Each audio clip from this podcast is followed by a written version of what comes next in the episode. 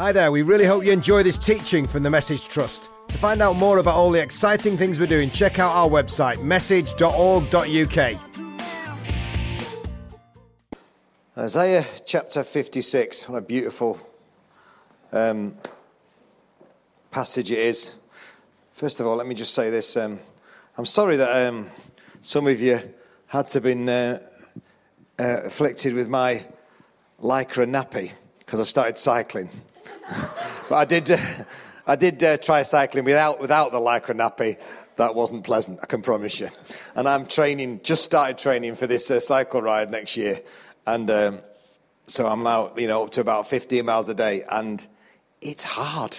And then on there, no, it is. You know, when Sam told me, oh, it'll be fine. It's only six hundred miles, Andy. It's like, mm. Uh, anyway, so we'll get there. By next February, it'll be fine. But... Um, On Sunday, uh, did you anybody see Bradley Wiggins do his thing? So Bradley Wiggins broke the world record for the... And, and really, I don't, I don't look right. You're not meant to look like this. You're meant to look like Gareth Robinson when you're a cyclist. There he is. He's a tease Bradley Wiggins, isn't he? That's what you're meant to look like. And, uh, you are a cyclist. Without the sidage. Yeah, yeah, there you go. Yeah, without the sidage, yeah. But even the sidage, did you notice that Bradley Wiggins on Sunday, as he attempted this world record, broke this world record for the greatest distance travelled in an hour? Over thirty-odd miles an hour he was doing solidly for an hour on this bike. Unbelievable, a machine. But even his precious sides, because he's a bit of a mod, he had to shave his sides just so a little bit of stubble. He had to have his hair cut. He had to shave his legs. He had to wear this thinnest of thinnest Lycra suits and this perfect precision bike. He even chose the right music that would motivate him to just keep going. Everything had to be perfect. But even with all that going on, if he hadn't done the preparation behind the scenes... for months and years preparing himself for this moment, he wouldn't have got anywhere, would he? Now, I know I, I can never be Bradley Wiggins. I, I can't do it. I ain't got it in me. But actually, I'm kind of inspired by that guy, that he's prepared to make such sacrifices, and the fact that he's so excellent and so amazing and then pursues a dream and then goes for it and prepared to make, do what's necessary to get there. Do you understand what I'm saying? And we can be inspired. You know, I could never be John Wesley or William Booth. But actually, I want to be inspired by their character. I want to be inspired by their disciplines. I want to be inspired by their sacrifice. You know, maybe we can never be Jackie Pullinger, but we're inspired by her, aren't we? By the great price she's prepared to pay for the prize. And sometimes we need to be a little bit more like that. Come on, let's raise our game. You know, it's a bit sad, really. Chugging around fifteen miles a day on your bike when you could do so much more with a bit more discipline, a bit more effort, a bit more determination. Do you understand what I'm saying? And I just think in this season of open doors, it is a time to raise our game. Um, we're coming to Isaiah chapter fifty-six, and I guess this will put some of that in context. It's the seventh and final part of Isaiah's vision. Uh, we're nearly home. I mean... We're nearly home. This is the eschatological bit of Isaiah. It's the end times bit. It's the bit where God starts to shift gear because of what's happened in Isaiah fifty-three, the suffering of the servant. Incredible picture of the great price of the cross for us. Suddenly, everything's changed. And the end times become clearer and clearer. And the sense that world history is spiraling towards this glorious conclusion when Jesus returns. And the evidences of the things we read in Isaiah fifty-six on the back of what Jesus did on the cross um, will become more and more evident. So let's read these lovely words. This is what the Lord says. Maintain justice and do what's right, for my salvation is close at hand, and my righteousness will soon be revealed. Blessed is the one who does this, the person who holds it fast, who keeps the Sabbath without desecrating it, and keeps their hands from doing any evil. Let no foreigner who is bound to the Lord say, the Lord will surely exclude me from his people, and let no eunuch complain, I'm only a dry tree. For this is what the Lord says to the eunuchs who keep my Sabbaths and who choose what pleases me and hold fast to my covenant. To them I will give within my temple and its walls a memorial and a name better than sons and daughters. I'll give them an everlasting name. that will endure forever, and foreigners who bind themselves to the Lord to minister to him, to love the name of the Lord and to be his servants, all who keep the Sabbath without desecrating it and hold fast to my covenant. These I'll bring to my holy mountain and give them the joy in my house of prayer. Their burnt offerings and sacrifices will be accepted on my altar, for my house will be called a house of prayer for all nations. The sovereign Lord declares, he who gathers the exiles of Israel, I will gather still others to them, besides those already gathered. The chapter is entitled Salvation for Others in my Bible, probably in yours too. Um, remember what that boy William Booth said when he had his, he could only afford seven letters on his newsletter. You remember that? Uh, he, every month he wrote a newsletter around the movement. He was so skint one month he could only afford seven letters to pay by the letter. It was the newsletter nobody ever forgot, Others. That's all they got. The whole movement around the world, all they got was Others. And uh, William Booth reminding the Salvation Army that we're there for others. This salvation is for others. And the good news is it's for the others in this room. It's no longer for a, a little people in a little nation the size of Wales in the Middle East. It's for the whole world. It's salvation for others. Everyone's invited to the party.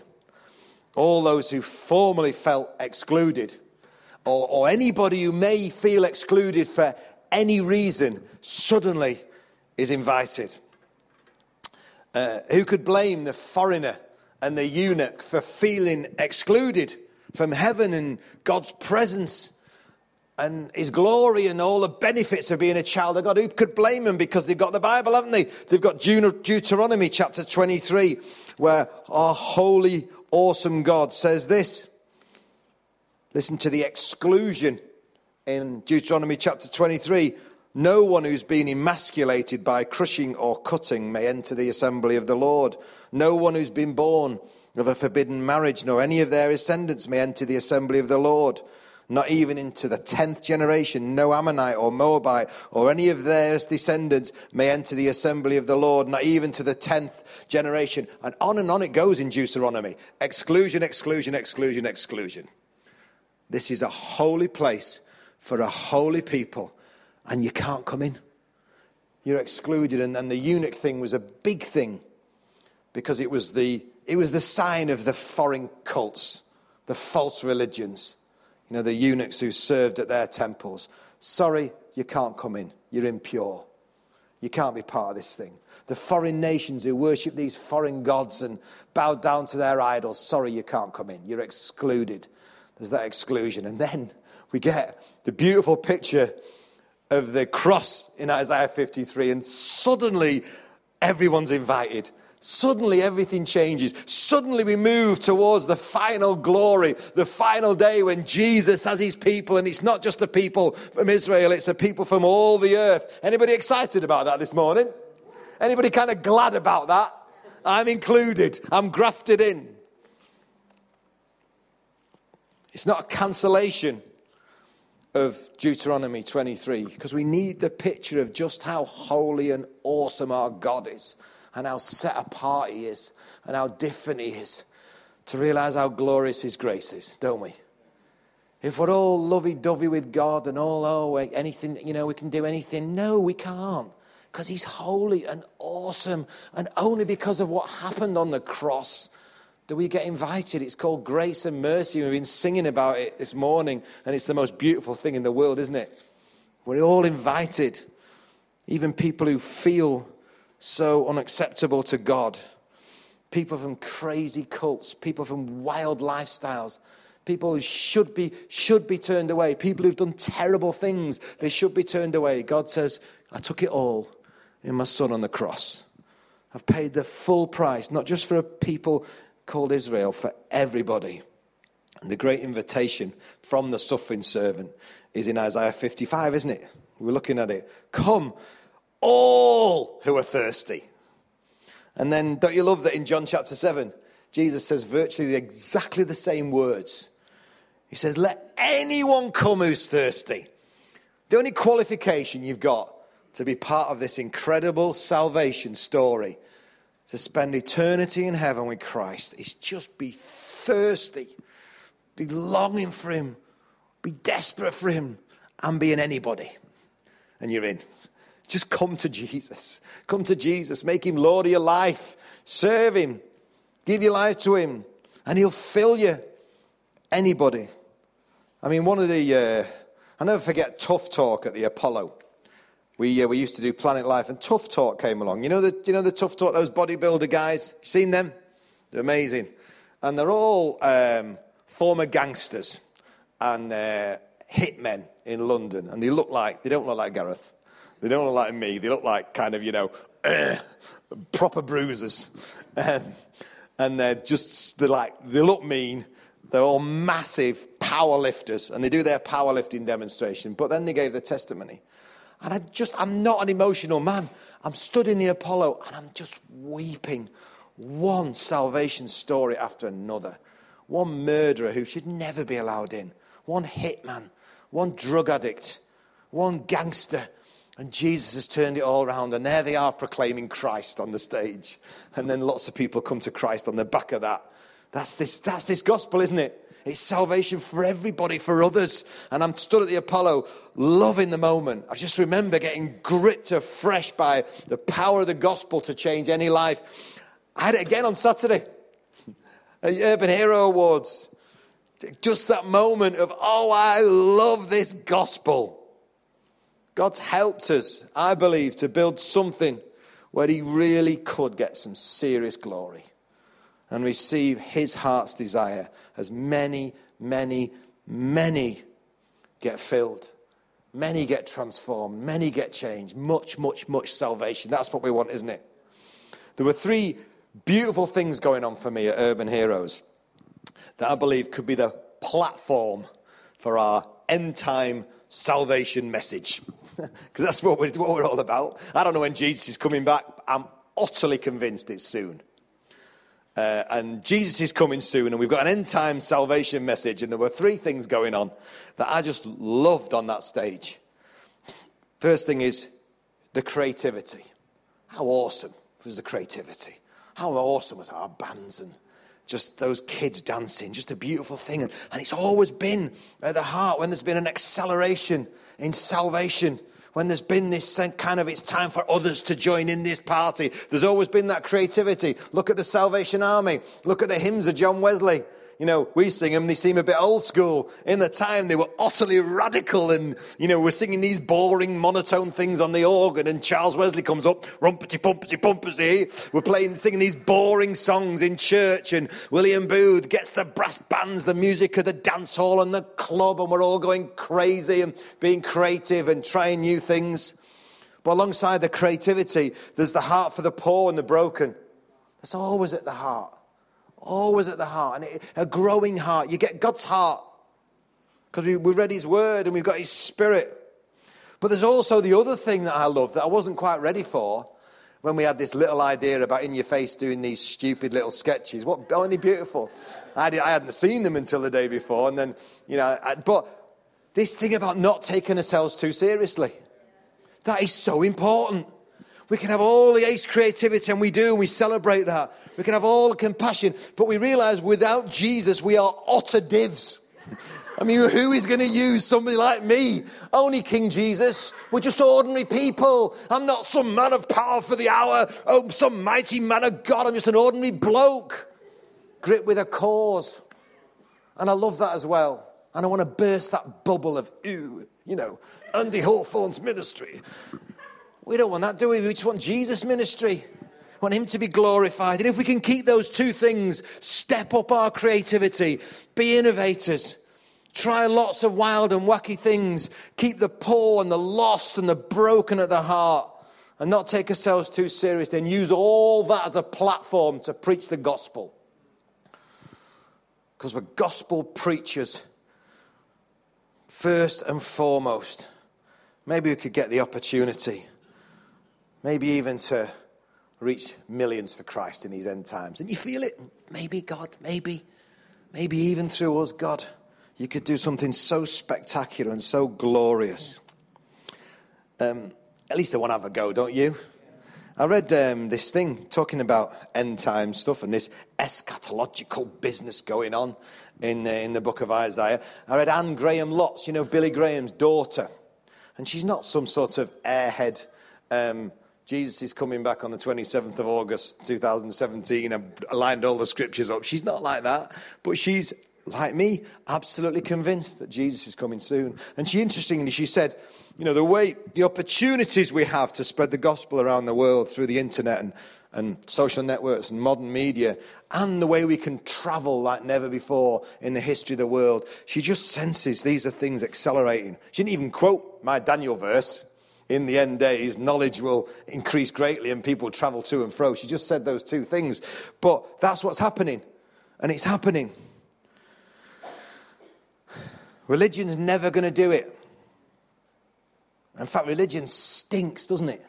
Especially religion without social responsibility. That's why the Lord says at the start of Isaiah fifty-six, he says, this is what the Lord says, maintain justice, for my salvation's close at hand. My righteousness will soon be revealed, so maintain justice. Do what's right, says the Lord. You know, ritual separated from, from doing what's right is horrible. It's where Jesus' greatest battles were, isn't it? It's where it's where God, you actually do see God getting angry. And the Lord's slow to anger. We sang that, didn't we? But the Lord does get angry sometimes. And where you see him getting angry in the Bible is where religious people don't get serious about the social responsibility, where it's all ritual and no heart, because it just drags people away from the joy and freedom and life and salvation of the gospel. That's why the Lord says, maintain justice, because my salvation's close at hand, because these are the end times. Do what's right, live what's right, love the poor and the broken and the marginalized. Get hold of my cause. More relevant than ever for the church, I believe, as, as the opportunities. I'm believing for an incredible move of God in my lifetime. I, I, because I think Jesus is coming soon. I was thinking, as I was preparing this, even this morning, I was thinking, you know, when I was born in nineteen sixty, I, I mean, as far as most people are concerned, there wasn't even a church in China. It had just been crushed to virtual non-existence. Soon, very soon, the Chinese church would be the largest on earth. Even Africa, when I was born, was still pretty much the dark continent, you know. The missionaries had gone and, and sown the blood and sweat and tears and given their lives to spread the gospel across Africa, where they hadn't seen the move of God until the sixties. It was only six, it's only from nineteen sixty there was this massive turning of the tide in Africa, as the world's been turned upside down in my lifetime. South Korea was still one of the very poorest countries on earth when I was born. Now it's one of the richest countries on earth. Massive revival, and it's one of the greatest missionary sending countries on earth. And actually, you know what I think's happened? I think we've taken our foot off the gas. We were the missionary sending country. We were the country that translated the word of God. We were the country that spilled our blood to spread the gospel across the earth. We took our foot on the gas. We got comfortable. We got wrapped up in our things. On the back of two world wars, we got bitter. So God had to look for another nation. And you look, and, he, and I even think, how about this? I can't get this out of the scriptures, but just a thought, right? I even think God placed South Korea next to North Korea. Let's see what a country's like without God. Let's see what a country that abandons God is like. It's North Korea. It's the most stinking hellhole on earth, isn't it? And let's see what a country from the bottom ten poorest countries on earth is like when revival comes. And the first Compassion child was from South Korea. A dirt poor kid picked up off the street. You know, now after the U S, now South Korea, Korea is the largest Compassion sponsoring country on earth. The missionaries that are going out, pouring out of that country across the ten forty window, spreading the gospel. The point is, God's on the move on the earth, and we need to have eyes to see this stuff. Do you understand what I'm saying? We can be so small and so little, so live in our little world. Lift your eyes and look to the harvest. In my lifetime, the world's been turned upside down because Jesus is coming soon. Not, I don't know whether it'll be before I die, but it might be. But the point is, there's a massive acceleration in salvation for others. And we live in this one poxy bit of the world where we're not seeing this massive move of God. Come on, Lord, visit us again. If you meant it, if we'll maintain justice and do what's right, if we'll be these crazy creative people who love the poor and the lost and the broken, who don't take ourselves too seriously because it's all about you, but who preach the gospel with our last breath, if we can be those people, maybe God will visit us again. I want to have a go, don't you? I'm telling you, Jesus is coming soon, and even as the dark becomes darker, don't be surprised by the disgusting, twisted people traffickers. Fight against them. Don't be surprised by ISIS rising up, that horrible, evil, vile religious movement. Don't be surprised by that. We'll see more of that. But also, don't be surprised by the fires of revival, because the light's going to get lighter and the dark's going to get darker. I know whose side I'm on. How about you? The Lord's salvation is, is close at hand as he pictures these last days beyond the cross. His righteousness will swiftly be revealed. God can do something so swiftly. And when I was in Isaiah sixty, I honestly felt the Lord said, it's time for me to do something swiftly through the message. Are you excited about that? Are you excited that you could even be part of that? I hope you are. I hope all of us, that our spiritual temperature's rising. We don't want to be some like flabby old bloke cycling fifteen miles away with hairy legs and, and the wrong haircut. You know, we want to be people kitted out to be the best we can be, trained up, ready for when our moment to break some record in terms of salvation, to bring maximum glory to Jesus. Another level, when we get that moment, we're ready, don't you? Don't you want to be like that? Not one or two of us, all of us, help us, Jesus. As we love the poor, as we maintain justice, as we win the lost, as we keep you central, help us, Lord. Let's pray. God, thank you for what you're doing on the earth. It's amazing. It's amazing, Lord. Sorry that we we we uh, we live such small lives when you're such a big God and you're in us, and you want to display your glory in ordinary people like us. Just thank you for that tremendous sense of momentum and breakthrough and that we felt on Saturday night. This is a new day for the message. Let it be, Lord. But a new day when you get more glory than you've ever got through this movement. Thank you, Jesus. Be praised, Lord. Thanks for listening. Don't forget to check out message dot org dot U K to find out how you can support or even get involved with one of our teams.